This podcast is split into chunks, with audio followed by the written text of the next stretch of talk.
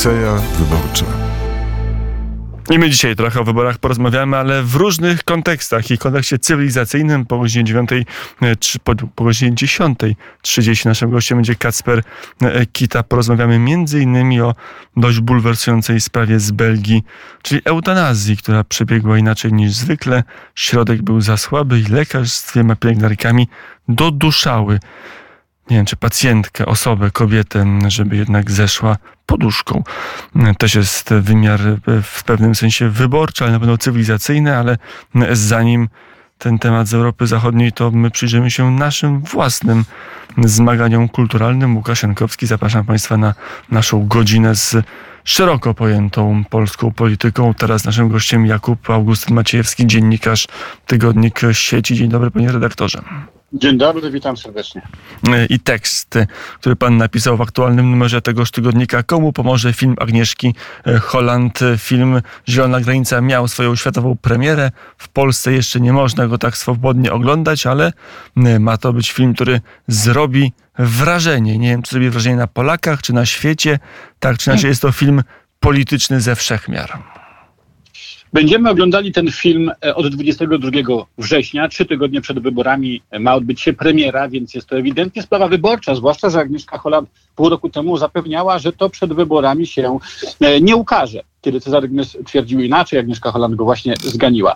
I na pewno będziemy mieli serię obrazków o złej straży granicznej, bezlitosnych Polakach, prostych Podlasiakach, którzy nie chcą imigrantów, no i oczywiście samych lekarzach, inżynierach, nie wiem, fizykach jądrowych z Afganistanu, którzy chcą tylko szukać swojego miejsca na ziemi. Będziemy to, drodzy Państwo, drogi redaktorze, komentowali, będziemy się trochę śmiali, trochę zagryzali zęby, ale jest w tym wszystkim jeden bardzo silny, intelektualny zamysł, o którym chciałbym teraz powiedzieć. Można oczywiście. Można. Otóż jest to identyczna narracja, absolutnie identyczna narracja, co dotycząca stosunku Polaków do Holokaustu podczas II wojny światowej. Znamy te totalnie zakłamane, historyczne prace Jana Tomasza Grossa czy Barbary Engelking i Jana Grabowskiego i oni mają taką swoją metodologię, cały świat wewnętrznych tam ustaleń, o których normalni, prawdziwi historycy nie wiedzą. Między innymi jest na przykład triada Hirsza, która tworzy 3 strony dramatu. Sprawców, ofiary i świadków. W II wojnie światowej byli to oczywiście Niemcy, Żydzi i Polacy. Teraz to są Białorusini, uchodźcy i Polacy.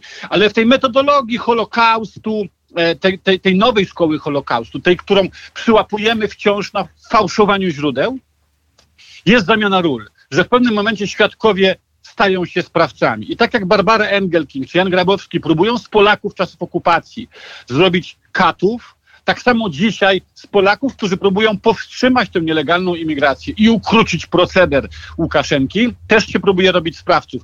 A więc to nie jest tylko i wyłącznie antypisowski, antymundurowy produkcyjniak Agnieszki Holland. Przesłuchałem dziesiątek wywiadów z nią z tego roku i tam widać wyraźnie głęboką świadomość narracyjną i odwoływanie się do Barbary Engelking. Zresztą obie panie razem wystąpiły na Kampusie Polska Rafała Trzaskowskiego, a więc naprawdę nie jest to przypadkowe, nie jest to zwykłe walenie w Polskę. To jest bardzo przemyślany proces i jego kolejna odsłona. A to jest także pewne mechanizmy wypracowane przy okazji zniekształcania historii Holokaustu. Teraz są przekładane na współczesną sytuację poprzez instrument bardzo sprawny, często jakim jest film? Tak, zdecydowanie. Jest to w ogóle szersza narracja, że my, narody Europy Środkowo-Wschodniej jesteśmy gorsi. Zaczęło się od XVIII wieku. Jest taka bardzo ciekawa praca Larry'ego Wolfa, Wynalezienie Europy Wschodniej, czyli odkryto dopiero nasz kontynent w świecie intelektualnym, gdy nasze państwa, jak Węgry, Rzeczpospolita, były słabe. A więc od ponad 250 lat mamy przekonanie o pewnej niższości Europy Środkowo-Wschodniej. Ta niższość przydała się elitom Zachodu, gdy w 1945 roku oddano nas Związkowi Sowieckiemu. Szkoda było oczywiście Żydów w Holokauście, ale nie szkoda było Polaków czy Ukraińców w łagrach Sybiru, prawda? I teraz mamy kolejną odsłonę. To, co wolno Zachodowi, nie wolno Polakom. Jest to bardzo niebezpieczne. Ostatnio oczywiście od paru lat mamy liczne prace i starania, aby odwrócić ten trend, ale to jest praca na dekady i chciałbym, żebyśmy mieli pełną świadomość, że film Zielona Granica Agnieszki Holland, który jest bardzo skrzętnie przed Polakami ukrywany i więcej jest recenzji czy klipów anglojęzycznych przeznaczonych do zachodniego widza niż na razie dla polskiego, jest bardzo zmyślną bitwą, ale szerszej, długofalowej wojny. Agnieszka Holland w jednym z wywiadów pokazywała, jak niektóre sceny, o których słyszała, jej się kojarzyły z Holokaustem. Na przykład twierdzi, że gdzieś taka scena zaszła, że jedna z tych osób, które starało się przedrzeć przez Polskę dalej na zachód, jedna z tych migrantów zaczęła mówić ojcze nas po polsku, żeby móc się zostać. To jej się skojarzyło właśnie z Żydami, którzy aby przetrwać musieli, jak twierdzi, znać polskie katolickie modlitwy, no, z takim niedopowiedzeniem, że musieli je znać, żeby wśród Polaków się znaleźć, a nie dlatego, żeby się przed Niemcami schować, ale to już takie oczywiście w tej sferze niedopowiedzeń, którą trudno jest albo uznać za kłamstwo, albo trudno jest ją jednoznacznie opisać i napiętnować. Jak to jest, że takich wątków będzie więcej, że tak w zasadzie Agnieszka Holland nakręciła film o Holokauście współcześnie? Zgadza się, ona sama się do tego odwołuje, sam nazywa tych aktywistów na Podlasiu, którzy próbują rozstrzelić granice, nazywa ich przyszłymi sprawiedliwymi wśród narodów świata. Jest tam pełno egzaltacji, jest tam pełno działania na emocje i oczywiście, jeśli mówimy, że to jest bitwa, ten film, bitwa, która będzie próbowała nas oszkalować na Zachodzie i tu w Polsce, to oczywiście ma też i ten odcinek wyborczy, ponieważ wzbudzanie poczucia winy w społeczeństwie ma bardzo konkretne skutki. I w takiej pracy Wiek propagandy Michaela Praktanisa jest stwierdzenie właśnie, że jeśli ktoś ma poczucie winy, no to próbuje szybko znaleźć jakieś, mówiąc obrazowo, poklepanie po ramieniu. I w tym wypadku my, Polacy, najgorsze zło tego świata, to będziemy teraz szukali Europejczyków, którzy nas poklepią po ramieniu. W skrócie, to jest bardzo przemyślana socjotechnika, zagłosować na liberałów, na Europejczyków, bo oni wreszcie sprawią, że nie będziemy już tymi okropnymi antysemitami, antyuchodźcami i tak dalej. Wyjątkowo perfidnie Agnieszka Holland zagrywa tu, minimalizując nasz ogromny wysiłek na rzecz pomocy ukraińskim uchodźcom. Przypomnę, 3 miliony uchodźców w pierwszym miesiącu wojny przyjęła Polska bez obozów filtracyjnych, bez absolutnie żadnej gettoizacji, jak to ma miejsce na Zachodzie, ale ona deprecjonuje to hasłem, które może zadziałać na Zachodzie, bo to jest polski rasizm, przyjmujemy białych, a nie przyjmujemy ludzi z Bliskiego Wschodu, ale znowu gra tu XVIII-wieczne deprecjonowanie naszego regionu, jakby ukraińscy uchodźcy byli tu gorsi. Ale ja też dodam jeszcze jedno osobiste doświadczenie, ponieważ spędziłem na wojennej Ukrainie prawie 200 dni i tam rozmawiałem w pierwszych dniach wojny w Kijowie z pułkownikiem Juryjem Maksimiwem, który mi opowiadał bardzo precyzyjnie, jak wyglądało przysłanie tu do Kijowa przez Rosję dywersantów, którzy wysadzali w powietrze różne obiekty w stolicy, żeby utrudnić obronę miasta przed Rosjanami. I to był identyczny schemat jak uchodźcy na wschodniej granicy. Ci sami ludzie niby tam uciekający z Afganistanu, z Syrii, z Bliskiego Wschodu, ci sami ludzie chirurdzy i tak dalej i szukający tylko pracy i ci sami ludzie, u których w telefonach znajdywano identyczne zdjęcia i materiały, jak Mariusz Kamiński pokazywał na konferencji prasowej. To jest stara sowiecka metoda, ale tak, wśród tych uchodźców, często faktycznie ludzi cywilnych, ludzi, którzy po prostu zapłacili łapówkę, by dostać się do Europy, ale wśród nich naprawdę są przeszkoleni przez Moskwę, przyszli terroryści. To jeszcze tego oczywiście w filmie Holland pewnie nie zobaczymy, tak jak czytam opinię prasy zagranicznej, bo film w Polsce będzie miał owszem raptem za to chyba na 2 tygodnie premierę, ale już miał światową premierę na festiwalu w Wenecji. Prasa zachodnia opisuje, ta szata lewicowa, jako pewien film, który pokazuje prawdziwą naturę Polaków, tak jakby ten film miał być może jakąś wyborcze znaczenie i wyborczy cel, ale przede wszystkim cel międzynarodowy. Polska od czasu wojny na Ukrainie ma dość dobrą prasę międzynarodową, i teraz taki film będzie starał się tą prasę popsuć. Tak, tu też dochodzi, ja tu oczywiście jesteśmy tu celem tego ataku, ale uwielbiam ten nasz polonocentryzm, natomiast jesteśmy tylko przedmiotem jeszcze szerszej gry, a mianowicie Polska wciąż jest spiritus movens pomocy dla Ukrainy. Nasze władze, rozmawiając też z przedstawicielami USA, wciąż zachęcają do zwiększenia wysiłku Białego Domu na rzecz obronności naszego wschodniego sąsiada przed Rosją. I w tym momencie pokazywanie pomocy dla Ukrainy jako aspekt rasizmu, bo rzekomo nie chcemy pomagać innym ludziom, no jest częścią tej wojny hybrydowej, która pokaże, no patrzcie, Polacy znowu tylko z tym jednym wątkiem, Zachód jest też zmęczony tą wojną, nie rozumie tej wojny. Politycy republikańscy w Stanach mówią, no takie niebezpieczne rzeczy, postrzegając Zełenskiego jak jakiegoś przykładowego, przypadkowego lidera państwa na Bliskim Wschodzie. Widać to niezrozumienie niuansów naszego regionu i słowem ten film może zmniejszyć efektywność Polski w przekonywaniu Zachodu do pomocy Ukrainie. Mam takie wrażenie, słuchając naprawdę całych godzin wywiadów z Agnieszką Holland, że ona nie jest tu cyniczna. Ona naprawdę w to wierzy, jest córką komunisty bardzo zaangażowanego w budowanie PRL, przysłanego tutaj przez Moskwę. Jest to taki typ człowieka, który został faktycznie wychowany w pewnym poczuciu politowania. Żołnierza Armii Czerwonej. Prawie każdy, jak nie każdy, to teraz usłyszy, że przecież Agnieszka Holland ma ze swojego dzieciństwa w dziecinnym albumie zdjęcia, jak uśmiechnięta, rozradowana siedzi na kolanach nikogo innego jak pana Bieruta. To nie każdemu się zdarzało. Tak, ale tu też chodzi o to, że wyrosła w pewnych kręgach.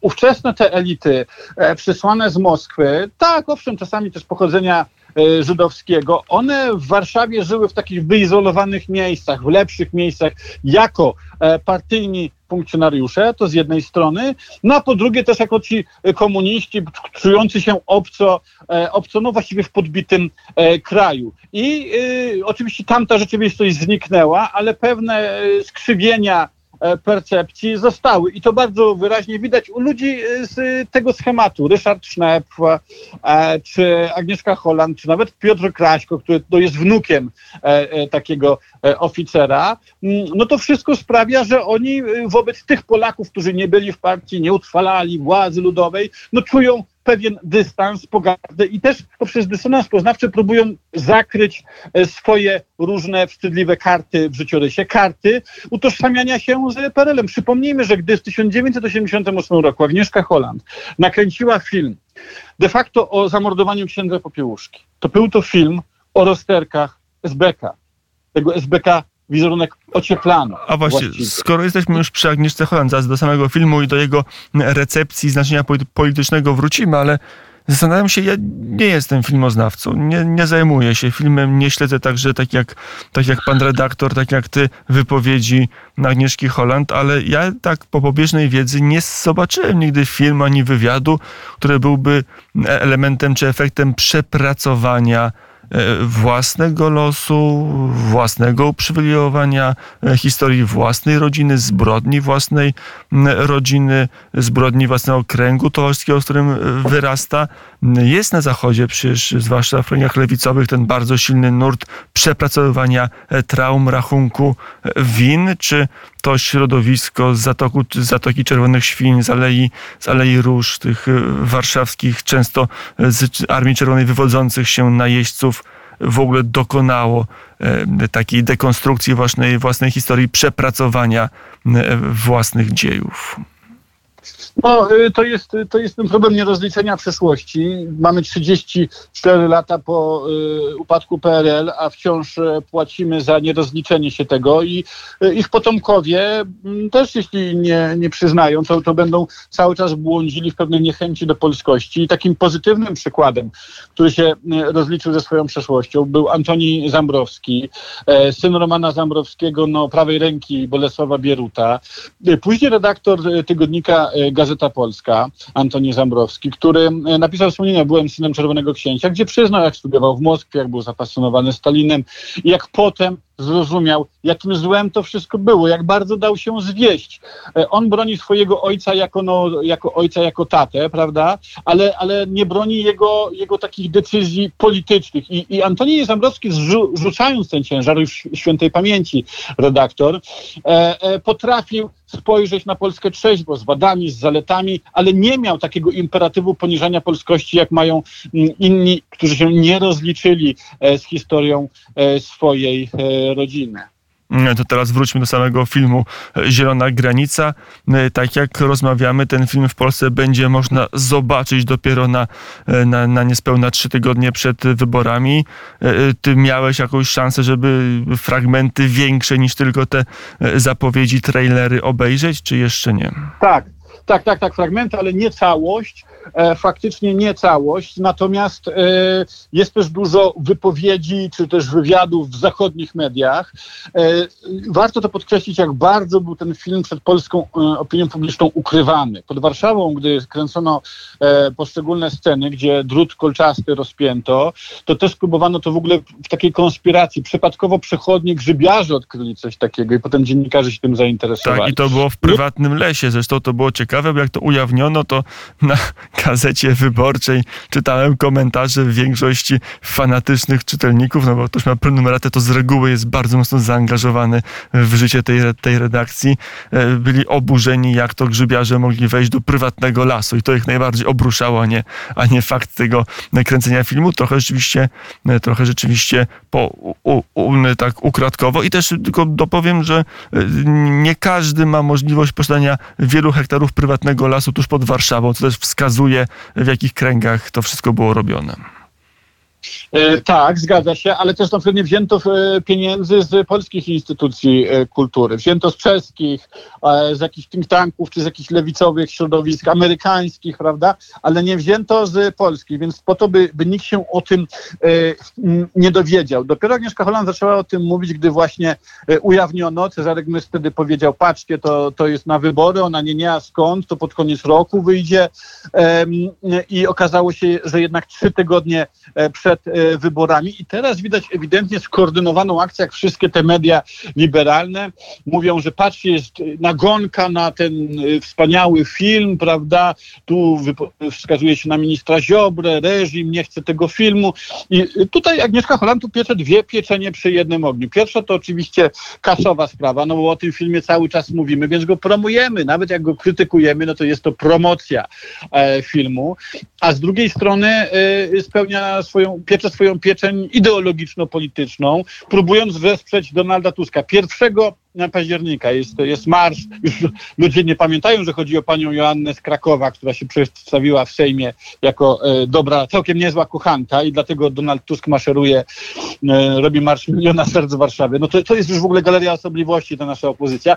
Ale wracając do samego filmu. Jestem pewien, że 1 października padną słowa o tej zielonej granicy, jakieś nawiązania. To znaczy Agnieszka Holland sobie robi i kampanię wyborczą, i kampanię promującą film. To jest szalenie inteligentne, choć polska przekora może tu wywołać efekt bumerangu. Były filmy Patryka Vegi, polityka, czy Smarzowskiego, wesele mające zobrzydzić polskość i wywołać w nas poczucie winy. I wiele jeszcze tam innych, czy Tomasz Szekielski robił ten film Tylko nie mów nikomu.